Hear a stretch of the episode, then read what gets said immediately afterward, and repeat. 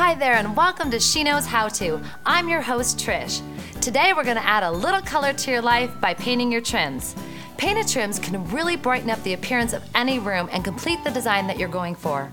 A lot of people get overwhelmed by this job even before they start, but it's actually much more simple than it seems. So I'm going to show you how to take the pain out of painting. Before you paint, prep your trim. First, you want to make sure the trim is clean. If there's any dust or dirt on them, the paint won't stick properly.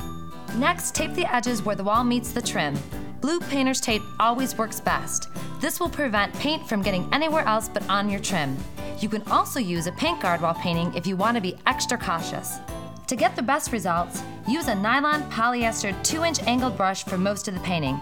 For those hard to reach places, you can use a smaller brush. Two coat should just do the trick. Now you can paint happy knowing your trim will have a smooth, even application and dry to an extra high gloss finish.